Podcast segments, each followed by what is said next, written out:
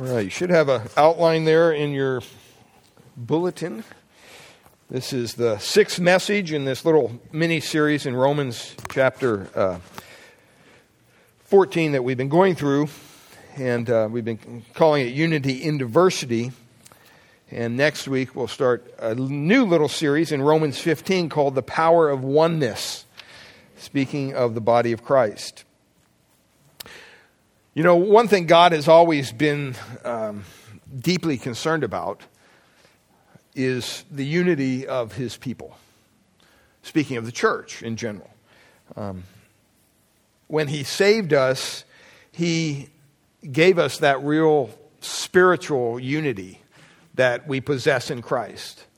Doesn't matter what our background is, doesn't matter what, what religion we were saved out of, doesn't matter how old we were, how young we are, we are called to oneness in Christ.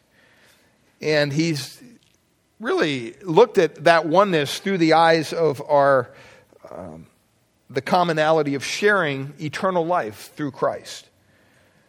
And when we think of the church, most people today, when they mention the word church, they don't think of oneness. They don't think of unity. They think of church bickering and fighting and all these kind of things. And we're blessed in, in this congregation, not to brag, but I will brag, that we haven't had a lot of that um, over the past 20 years. And I think you did all that before I got here, which I thank God for. but, you know, we've had some here and there, but for the most part, it's, we've been really blessed as a church to not have a split or a division. Now, we've had people leave here and there over minor issues, but that any church has that. Um, David proclaimed in Psalm 133, verse 1 Behold, how good and how pleasant it is for brothers to what? Dwell together in unity. All right? And he's speaking specifically about, even in Jeremiah, the, the, the nation of Israel, but we can apply it to us by application as the body of Christ. It says, They shall be my people, and I will be their God, and I will give them one heart and one way, that they may fear me always for their own good and for the good of the children after them. See, the unity of the church affects not just us who are in it now, but those who just walk downstairs to be taught the Word of God, these young children. Uh, in Ezekiel chapter 37, in one of his visions, the Lord instructed the prophet, he says, Son of man, take for yourself one stick and write on it for Judah and for the sons of Israel, his companions. And then take another stick and write on it for Joseph, the stick of Ephraim, and all the house of Israel, his companions. Then join them for yourself one to another into one stick, that they may become one in your hand and they will be one in my hand. And speaking of the whole world, Jew and Gentile alike, uh, God says in Zephaniah chapter 3, verse 9, He says, I will give to the peoples purified lips, that all of them may call on my name, on the name of the Lord, and serve him shoulder to shoulder. What that means is side by side as brothers and sisters in Christ. And also in Zephaniah 14 9, he says, The Lord will be king over all the earth. In that day, the Lord will be the only one, and his name the only one. There's coming a day, brothers and sisters, when our unity won't have to be worked on any longer. Now, we're one in Christ spiritually. It doesn't matter whether you go to this church or if you know Christ and you go to a different church. It doesn't matter what church you go to if you know the Lord Jesus Christ as your Lord and Savior, if you've trusted Him as in His work on Calvary for the forgiveness of your sins, and you've committed your life to live for Him from now until He takes you home, then you are one of His children, and you're part of that universal church that we have that, that commonality. John chapter 10, verse 16, Jesus said this, and he was speaking to a largely Jewish audience. He said, I have other sheep, speaking of the Gentiles. I remember he's speaking to Jews, which are not of this fold, Israel. I must bring them also, and they shall hear my voice, and they shall become one flock with one shepherd. See, that's the uniqueness of the church that we belong to. It doesn't matter what country you're in. It doesn't matter what state you're in. It doesn't matter how old you are, how young you are, what your religious background is. If you know Jesus Christ as your Lord and Savior, you are part of this bigger picture called the church. And God's eternal plan is for all who believe in Him will become outwardly what they are already inwardly. See, we need to start living up to that calling that Christ has called us to, that unified picture of the body of Christ. And rather than bickering back and forth over silly things, and that's what Romans is talking about in Romans 14, don't bicker over Sabbath days and what you're going to eat or what you're not going to eat. That doesn't promote unity. That doesn't edify the body of Christ. Rather, focus on things eternal. And so, God's eternal plan is for us to become outwardly what we are already inwardly. We call that the process of what? Sanctification. See, when you get saved, when you come to Christ, when you commit your life to Christ, you're not all that you're going to be right then. You are in God's eyes because God transcends time. There's no tomorrow, there's no yesterday with God. He sees you just complete in Christ. But practically, as we live down here on this earth in this sinful body and even in this sinful world, we have to deal with sin each and every day. And that process of sanctification is kind of like washing us up each and every day. It's kind of like we're, we're, we're taking a, a new shower every day in the grace of God because we need to. You don't ever arrive this side of glory here in the Christian life. You're never going to get to the point where you're not going to have to deal with sin. You're not going to have to deal with doubts. You're not going to struggle with tribulation and trials. That's not going to happen down here on earth. So if that's what you're looking for when you come to Christ, you're going to be sorely disappointed. Because what did Jesus promise us? Just the opposite. He didn't say, hey, come follow me, everybody, we're just going to have a big party. He didn't say that. He said, if you follow me, if you choose to follow me, you're going to have to, first of all, what? Deny yourself and then you're going to have to take up your cross. What's your cross? It's not the thing you wear around your neck. In that culture, it was an instrument of death. It meant you're going to have to die to yourself. You're going to have to die to your own desires each and every day if you choose to follow Christ.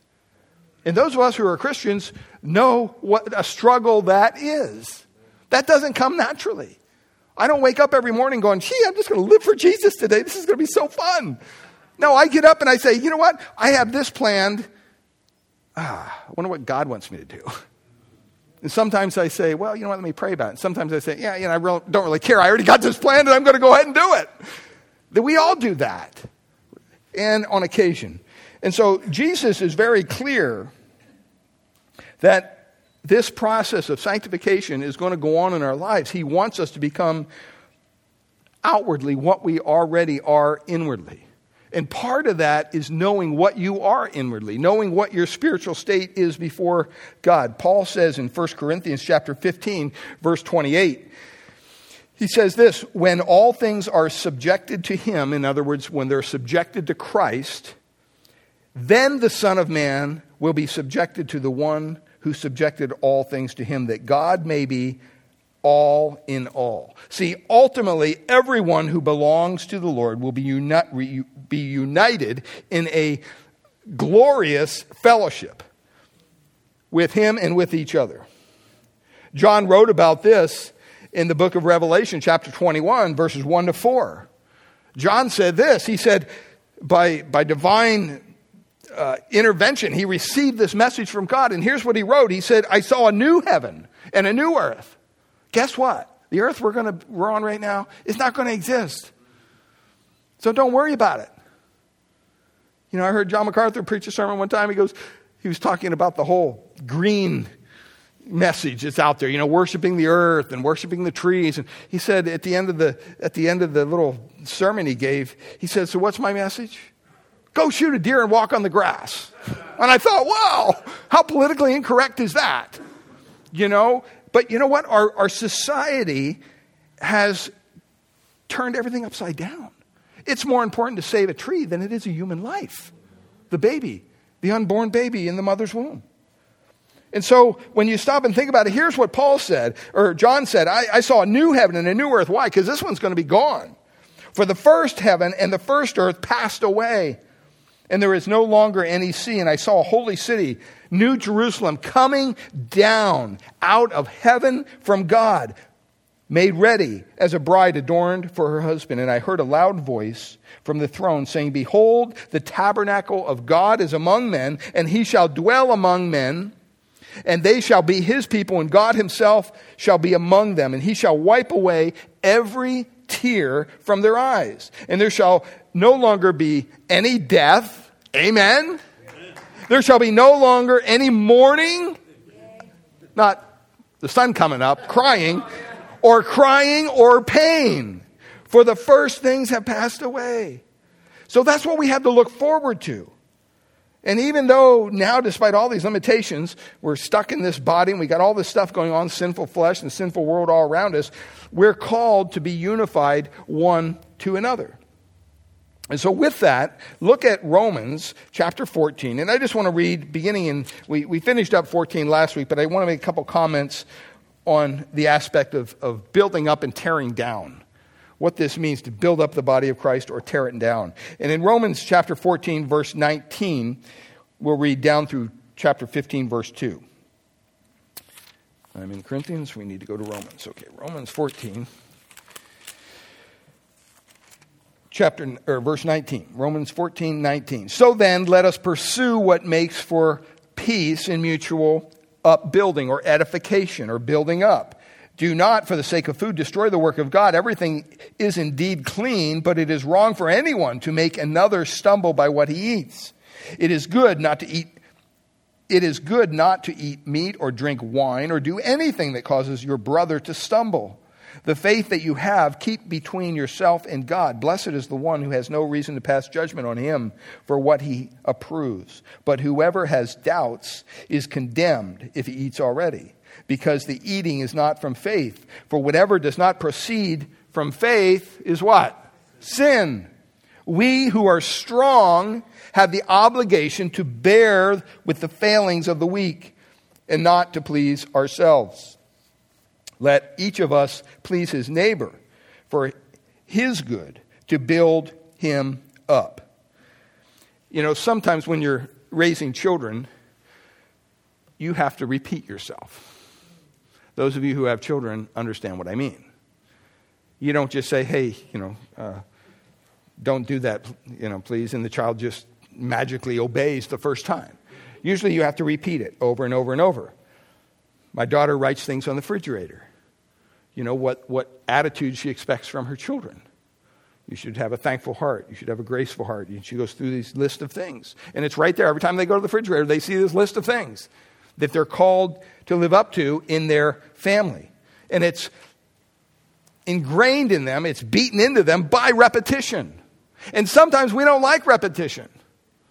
You know, when somebody tells me something the second, third, fourth time, I'm kind of like, yeah, okay, stop. I hear you, especially when it's my wife. Just be honest, right? I mean, you know, we, we don't like to be told things over and over and over again. We just don't.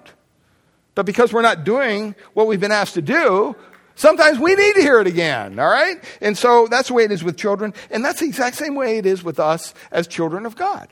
And so some of this is going to be repetitive, even as we go through chapter 15. Paul is repeating the same theme, the oneness theme, the unity theme, the body of Christ, how important that is.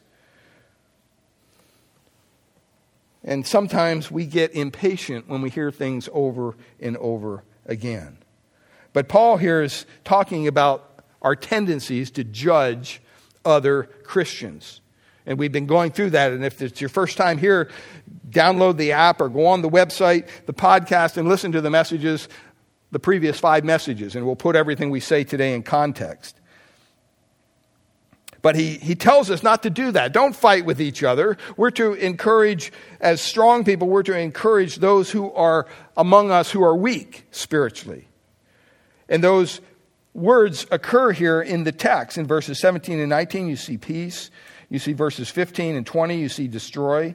You see clean and unclean in verses 14 and 20. You see stumble in verses 13 and 20, you see fall. The word fall in verses 4 and verse 21. You see the word condemned in verse 3 and verse 23. And you see weak and strong in verse 1 and also in chapter 1 of verse 15. Now, if God says it one time, you think that he's pretty important and we should pay attention to it. If he repeats himself, guess what? We should really pay attention to it because God is speaking here. He's speaking to the church. He wants us to focus our minds, to help us to understand what he desires from us as the body of Christ. So, what is the building up of the church? It says here that we should edify or build up the body, build up each other. The word here is a, a picture of a building, part of a building, you might say. Um, and it has to be carefully constructed. You can't just get a plot of land and start throwing lumber there and just start hammering nails. What do you, what do you, what do you need to build up? And that's what we want to look at today. That word edification, it occurs there in verse 19. Let us therefore make every effort to lead to peace and upbuilding or mutual edification. Uh, build him up. Well, how do we do that? Uh, that word edification is really an idea that's stuck in Paul's mind. It's throughout his his Pauline writings. Um, it occurs 15 out of the 18 times where this word it, it's translated edification in his writings but it probably goes back even further than that uh, james montgomery Boice points out in his commentary that the roots of this probably go back to jesus' words to peter at the time of peter's great confession when he had faith in Jesus as the Son of God. You remember in Matthew chapter 16, verse 15, um, they gave the popular answers. Well, who do you think I am? Well, I think you're John. They, they, they're saying that they think you're John the Baptist, Jesus, or some say Elijah, others say Jeremiah, or one of the prophets. And what was his, his comment to them? But who do you say that I am? He personalized it. Doesn't matter what other people say. You're not going to give an answer for your spouse or for your children or for your neighbor when you stand before Christ. You're going to give an answer for you. When you stand before God, He's going to say, Who is my son to you?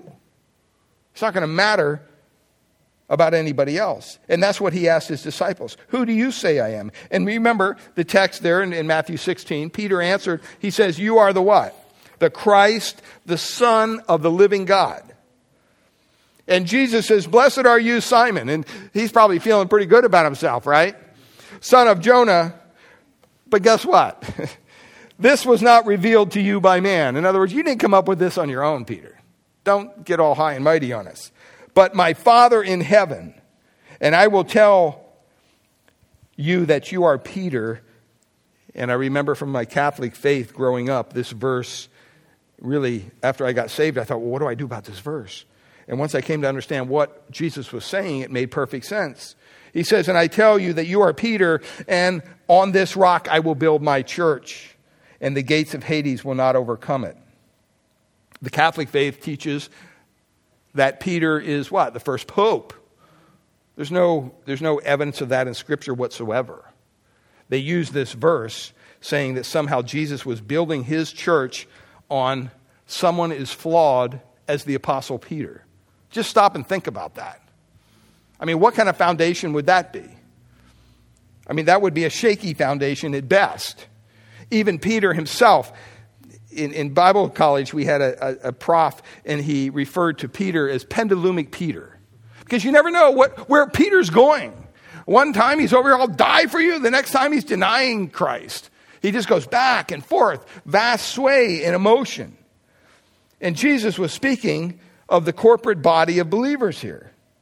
And Paul uses, he employs the words to refer to the building up of individual Christians, helping individuals grow spiritually. I'm going to come back and explain what Jesus meant when he said, Upon this rock I will build my church. But the idea that he was interested in building his church, not in numbers, but in individuals. Um, the word in the Greek text are exactly the same, but Paul also uses the word edify here Uh, in Ephesians chapter 2, verse 19 to 22, he, it reads this way Consequently, you are no longer foreigners and aliens, but fellow citizens with God's people and members of God's household, built on the foundation of the apostles and prophets, with Christ himself as the chief cornerstone. In him, the whole building is, building is joined together and rises to become a holy temple in the Lord. And in him, you two are being built together to become a dwelling in which God lives by his Spirit. Do you hear that those verses just drip of unity? They drip of oneness in the body of Christ. And these, the, Paul likens the, the church to a kingdom. He likens the church uh, in some passages to a family. He likens it here to a temple. And when you stop and you think of, of building a, a temple, he thinks of a building in, into which individuals are being built together. You know, we're not just members of our own church, we're members of the greater church of Christ. And so we need to take care how we do this building. And that's what I want to practically look at today. God is in the process of building his church, as Jesus said he is. And if Christians have a, a, share in doing part of that work, which we do, that's what we're called to do, we ought to ask ourselves, well, how are we supposed to do this? You know, it's one thing to tell you how to do it, it's another thing, or it's, it's one thing to tell you what to do, go do this, but it's another thing to not only tell you what to do, but to tell you how to do it. And that's very practical, and that's what Paul does here. So when we talk about building up the church, First of all, I want to look at the first point. To build something properly, you need to know what you're trying to build. That kind of makes sense, doesn't it? You need to know what you're trying to build. You don't just go down to Home Depot and say, Yeah, I need some lumber. I'll take some nails. I'll take some screws. Uh, what else do I need? You ask the guy, and the guy says, well, What are you building? Well, I don't know. I just thought I'd build something. I mean, he's not going to know what to help you. Do you need hinges? Do you need latches? Do you need bolts, nuts? He has no idea because you have no plan on what to build. so the first thing here is to build something you need to know what you are trying to build. You need a design. You need what? A blueprint. Okay, right now we're working with an individual to put together kind of a master plan for the property here at Grace Bible Church. And we gave him a, a pretty incredible task. He's a landscape engineer from, I think he lives in San Francisco, came very well um, recommended. And uh, we walked around the campus one day, and he said, Well, what's the, the major thing? I said, Okay, we want to get people from this parking lot down here up to these doors without any steps. And he started scratching his head, Wow. That's pretty big undertaking. I I just want to know if it can be done. You know, it just makes practical sense. So he's putting together these plans. He goes, This is, this is kind of fun because it's a challenge. It's going to be a challenge. And so, in coming months, we're going to be sharing eventually what, what kind of what these things look like. But it's important to have a design, to have a blueprint. You can't just say, okay, we're just going to start doing stuff. You have to have a plan. And in Romans 14, don't forget all the way back in verse 19, he uses that, that word edification. He speaks of the project as the work of God. He said, Do not destroy the work of God for the sake of food. Now, that isn't a complete blueprint, but it gets us started that at least we're working on something. We're working on the church, God's church.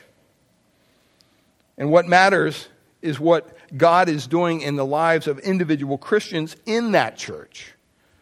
So, whether those people conform to our ideas of what a, a, a, a pious or a useful Christian should be, I mean, or not, it's, it's, it's kind of we want to work on unity. And in Paul's day, that was important because in the, in the early church, you had Jews and Gentile coming together, and that was like oil and water. They just didn't mix. And so they, they came up with all these regulations. They had rules about eating and about drinking and about keeping certain holy days, and we've gone through all that. And so what Paul is saying here is the kingdom of God is not about that, brothers and sisters. We shouldn't focus on the minors here. In verse 17, he says, The kingdom of God is not a matter of eating and drinking, but of righteousness, peace, and joy in the Holy Spirit. If you turn over to Ephesians chapter 4, we even can add to this initial blueprint that God gives us here in Romans. If you turn to Ephesians 4, verse 11, Paul refers to God's plan like this He says, For God gave some to be apostles some to be prophets, some to be evangelists, and some to be pastors and teachers, and pre- to prepare God's people for the work of service. See, some, sometimes people in the church have it wrong. They think somehow that, you know, well, that's what pastors are for, that's what elders are for, to, to serve us. No, that's not why we're here. We're here to equip you so you can serve the body of Christ. So don't ever forget that so that the body of Christ may be built up until we all reach unity in the faith and in the knowledge of the Son of God and become mature, attaining to the whole measure of the fullness of Christ. The whole measure of the fullness of Christ is what we should strive to see in other Christians. We want to live up to our calling in Christ. That's the blueprint. That's what we're called to do. To the extent that we're to follow God's blueprint rather than our own little vision of what's going on in our little life, we should look across the horizon and say, what is, what is God doing in the church? I mean, that's one reason why we are supportive of missionaries in foreign lands. That's why we're interested in trying to, to recultivate that the idea that, you know what, we're going to be bringing on more individuals who are missionaries already in their homeland. So they don't have to learn a language and they're part of the indigenous people. And they can pastor a church right there with their own people and we can support them in doing that. That's a very important principle that we want to uh, see where our missions goes forward. And, and why is that? Because that's part of, of this whole idea that we want to become more like Christ. We want to equip others to serve for his sake. See, we don't just have a Wednesday night Bible study, just have a Wednesday night Bible study. I mean, we all got better things to do. We really do. But why do we have a Wednesday night Bible study? To equip the body of Christ. Why do we have a service Sunday morning? It's not to entertain you. It's not so you can come and sit through, you know, try to sit through a service and then go get something to eat, you know, and fellowship with some people. That's not the purpose. It's to equip you. It's to give you the Word of God in a way that hopefully you can apply it to your life and you can walk out of here saying, okay, I understand more about God than when I first came in. I understand more about what I'm called to do as a Christian than when I first got here. Why? Because we're trying to follow that blueprint that God has laid down. Well, secondly, you not only need a blueprint, but you also need the right foundation. If you've ever built anything, you understand this. It's very common sense. It's, it, it makes perfect sense. If you're going to put up a good building, you need a solid foundation.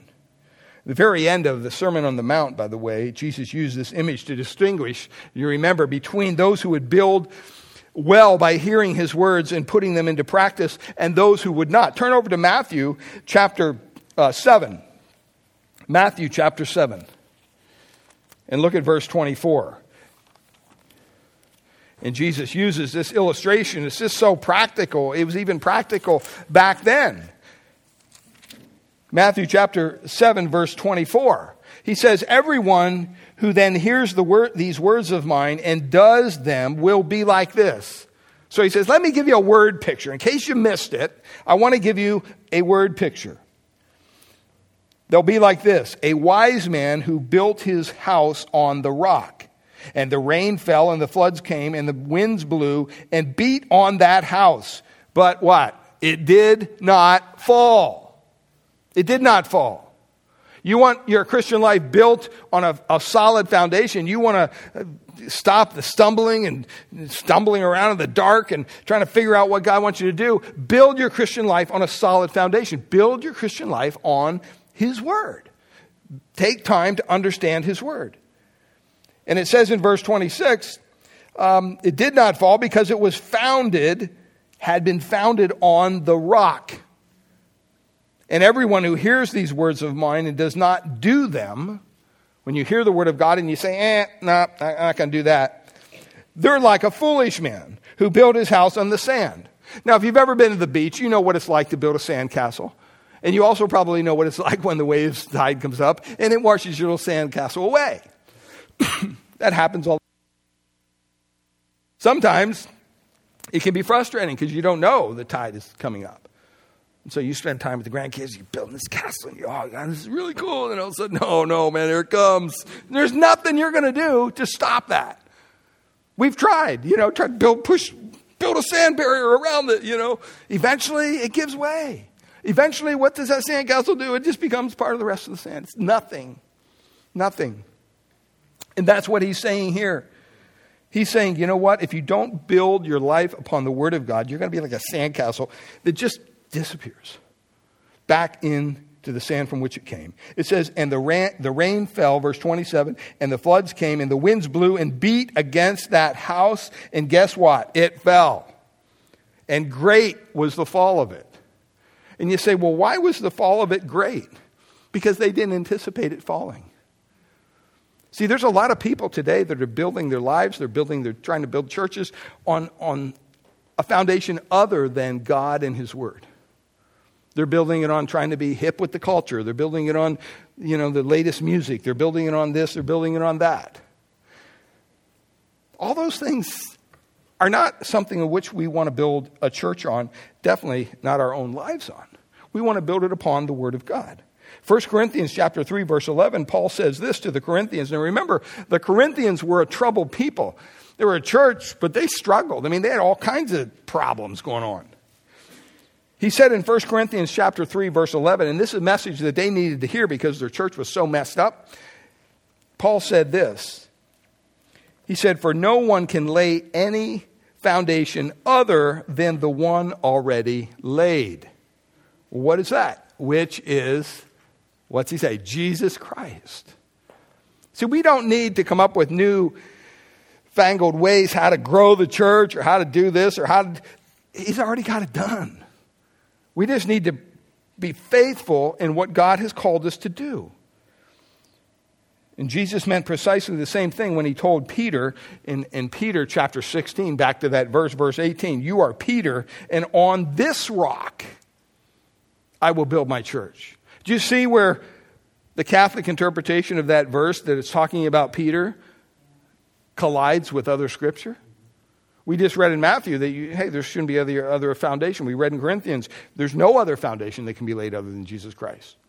So the whole concept that the Catholic Church is built on the papacy of, of Peter on this verse, that's a lie. It's a lie. And because of the way he said this, some people have supposed that he was trying to say that somehow he was building his church on Peter. But he was really making a play on Peter's name okay, to highlight the contrast between this weak little disciple, Peter, and the foundation that he was. As a matter of fact, if you go to the original language, in Greek, Peter's name is Petros. It's a masculine form of the noun meaning not rock, stone. Better yet, pebble. What do you do with a pebble? You kick it out of your way. You, you, you know, you don't mess around with pebbles. You know, you don't say, oh man, there's a pebble in the road. We gotta, what are we going to do? No. You know, down in Honduras, when we were down there, they said sometimes they have these huge rock slides. And sometimes they occur at night, so they, they don't even drive at night. And plus, they don't drive at night because they would get robbed. But they're, they're really afraid of the mudslides that just cover the whole highway. They kill people, take people out. But when we were down there, we saw rocks and little pebbles, and nobody mentioned them. They're insignificant. And that's what Peter was. He was this little pebble, this little stone. But when Jesus spoke of the rock on which he would build his church, he used, listen, a feminine form of the same word, Petra. Petra, which means living rock, or better yet, bedrock. Something that's solid. Peter was this little pebble that could easily be kicked out of the way and dislodged. And you know what? he understood that. Not too far from this period of time, right? Because he thought, oh, I'll never deny you. I'll never. No, you're, you're just a little pebble, Peter. Don't think of yourself so highly. And he ended up denying Christ three times. But Jesus is this solid, living We sing the hymn Rock of Ages, right? Clap for me. Uh, you know, that's such a good picture of what our foundation is. This is how Peter himself understood Jesus' words because he wrote of Jesus as the living stone in his first epistle, drawing on three other Old Testament texts to make his point. And as you come to him, the living stone, rejected by men but chosen by God, and precious to him, the word says. You are like living stones and are being built into a spiritual house. Peter says this to be a holy priesthood offering spiritual sacrifices acceptable to God through Jesus Christ. And for in scripture, 1 Peter chapter 2 verses 4 to 8, he says, I see see I lay a stone in Zion, a chosen and precious cornerstone Leon Patillo wrote a song called Cornerstone. And it's this verse, put the music. And the one who trusts in him, it says, will never be put to shame. You're never going to just fold back into the sand from which you came. It's never going to happen. Now, to you who believe, this stone is precious. But to those who do not believe, those who haven't trusted Christ, those who haven't yielded their life to the Savior, it says, the stone the builders rejected has become the capstone, and a stone that causes men to stumble, and a rock that makes them fall. You want to have an interesting, you want to stir up the, the beehive at your place of employment, start mentioning the name Jesus boldly. You'll see what happens. Trust me. It's not something that's highly thought of in our society today. Why? Because they've rejected him as a Savior. So therefore, that name is a stumbling block to them. They just can't see it until God opens their eyes. See, uh, there's too many people today who are trying to build useful, solid lives, but they're doing it in a way that God hasn't prescribed. They're trying to be the faithful husband, the, the provider, and you know, the good guy at work, and we're trying all these things. But they need to know the only foundation upon which you can build any kind of stable life or career is the foundation of Jesus Christ. That's it. Are you building on that foundation? A foundation that will enable you to stand solidly against the storms of life. And we all got storms in our lives, don't we? Are you building on that foundation or are you building on the sand? Thirdly, not only a design and a, good foundation, but also you need good supplies. Sometimes you see housing tracts going up, you know, they're building these houses and and uh, you know, you look at some of the material they're using, like, I wouldn't want to live in those houses. Why? Because they're using second-rate stuff. You know, uh, I remember talking to John Worthington one time about you know, uh, roofing. And he says, Yeah, some guys in the industry, they just cut corners wherever they can because they're trying to make a buck. His company doesn't do that, by the way. So if you ever need a good roof, go to John. He's a wonderful company. But why? Because they use good supplies. Yeah, it may cost a little more, but you know what? It's going to last a lot longer. And it's the same principle here. The third necessity, if you're going to construct a worthwhile building, is enough raw material, and it has to be good quality. Nobody likes stuff that's just kind of thrown together, you know. Jesus said in Luke chapter 14, verses 28 to 30, Suppose one of you wants to build a tower. He gives another illustration. You think he was an architect, the way he spoke of these different illustrations. Will he not first sit down and estimate the cost to see if he has enough money to complete it? By the way, he is an architect, just in case you're wondering He created everything around us. Look at your body. Talk about a genius. He created it from nothing. Nothing. He says, For he lays the foundation and he is not able to finish it. If you don't sit down and have a plan and estimate the cost, everyone who sees him will what? Ridicule him. Saying, This fellow began to build and was not able to finish. I remember down here on, on one of the side streets here going home, there was an individual who started building second story on his house. He didn't go through the correct permit process. So, halfway through, three quarters of the way through, the city came out and shut him down.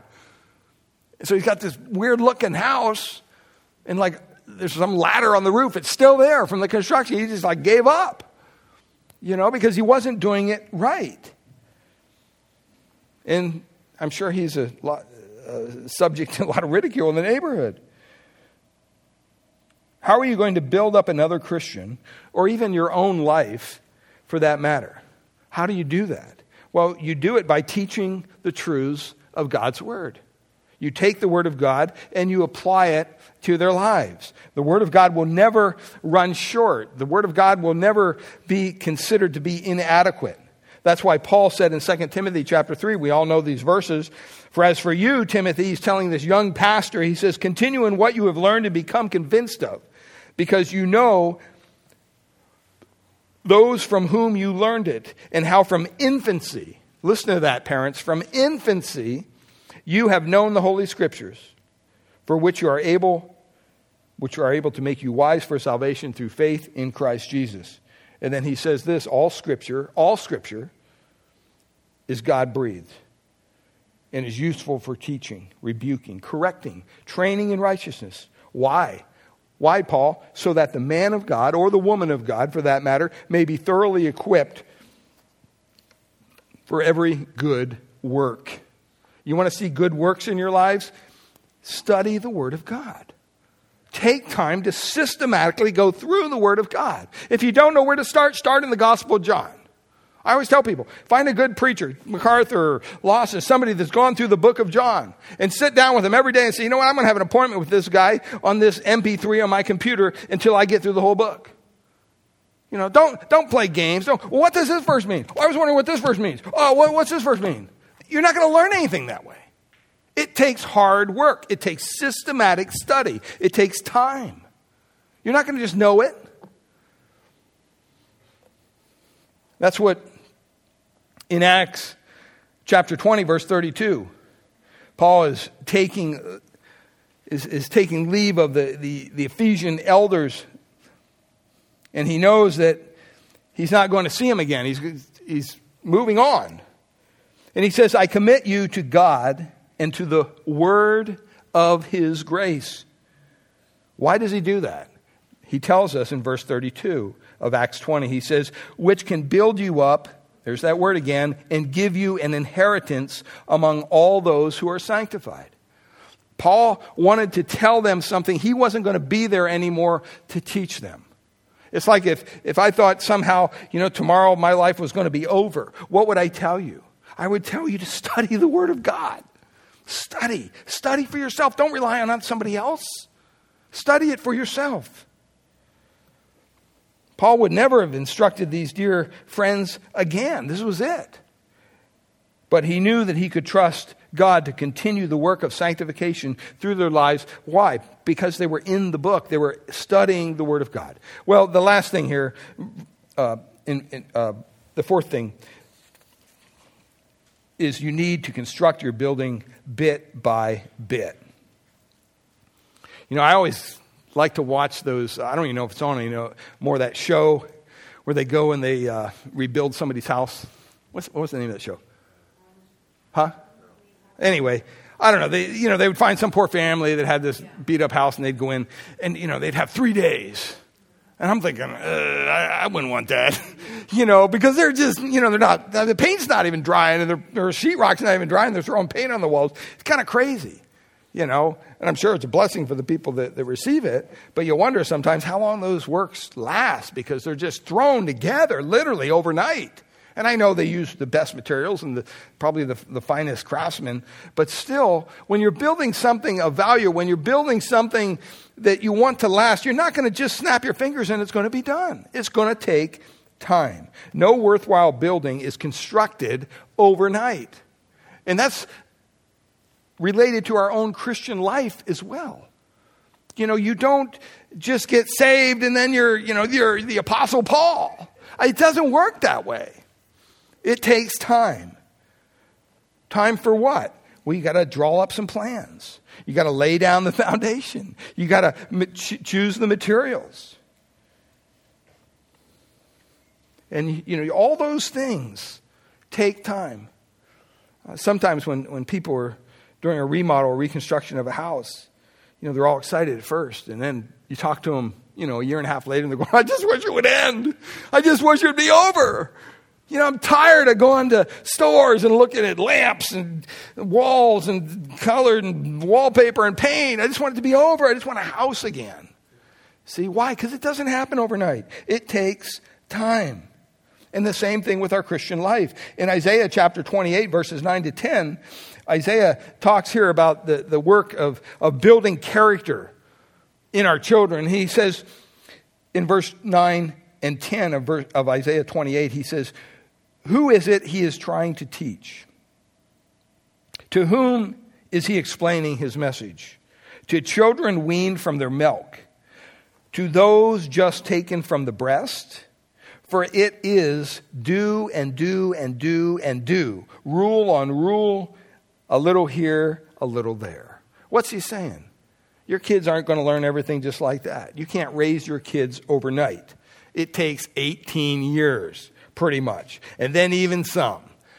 You know, it never stops, it seems. It just, you know, just keeps on going on and on. We got to continue to build them up. It takes time, it takes hard work over time. It means adding a little teaching here, a little teaching there, continuing to persuade them to become more like Christ. In terms of church ministry, it requires strong, consistent teaching week by week by week. I mean, I don't know how else to bring you to the point of building you up other than giving you the Word of God. I mean, I could probably very easily get up here and just giving some anecdotes and kind of share some funny stories, and we'd all hoop and holler and go home. And you'd say, wow, that was a great service. But maybe you didn't learn anything. See, I want us to come together and learn. I want to grow with you. And, and, and see, part of that is getting into the Word of God, understanding what it means, how we apply it to our lives. Well, the opposite of building is what? Tearing down. See, there's a negative side to all this, too. We, we've been positive up to now. We want to edify, edify, build up. But it's also possible to tear down the church. In fact, that's probably the case in most churches. They're tearing the body of Christ apart, not building it up. Um, and in Romans chapter 14, verse 20, that's why he says, Do not destroy the work of God for the sake of food. Don't do it over something silly like that. In verse 2 of Romans 15, he says, Each of us should please his neighbor for his good. Why? To build him up. See, one way we tear down the body is by fighting over things that are not important. Another way we tear down the body is by insisting on our own rights, our own pleasures rather than thinking about somebody else for change. Donald Grey Barnhouse, great pastor, teacher, shares a story of a missionary who visited him. And uh, he was very well known in the mission field. And he was talking about various problems they have on the mission field, particularly things that cause division. And Barnhouse just casually said, Hey, why don't you write some of those things down? I'd be curious. Well, uh, this missionary took it to heart, and he spent the next two, three hours writing things down in detail. And I just want to share a snippet of it with you this morning. He spent several hours producing this documented list. And some of them are going to be on the screen there, but he says they're in your outline. An unforgiving spirit, things that tear down the body of Christ.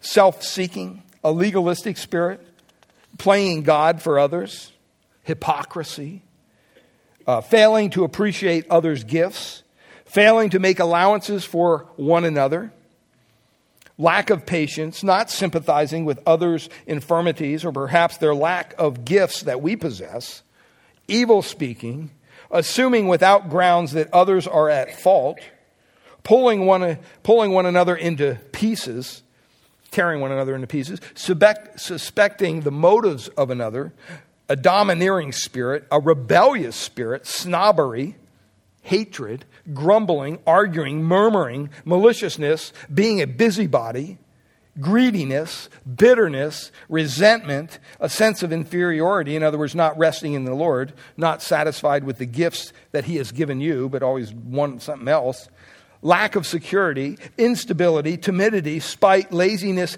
economic sponging, lying and slander, malice, jealousy, thinking too highly of oneself, a critical spirit toward others, carrying on controversy, being ill informed about the position of another.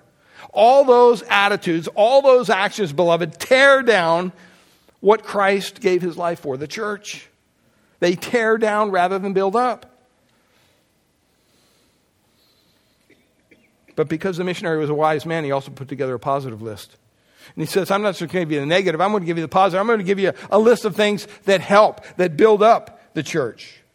And here's what he came up with a willingness to be in subjection to one to another, considering others better than yourself, an understanding spirit, a sense of intimate relationship to Christ, not insisting on our rights, willingness to confess a wrong spirit, sincerity, a generous spirit, a sympathetic spirit, trusting others, having faith in Christ, not necessarily in others, but expressed as trust to others, knowing that we belong to Him.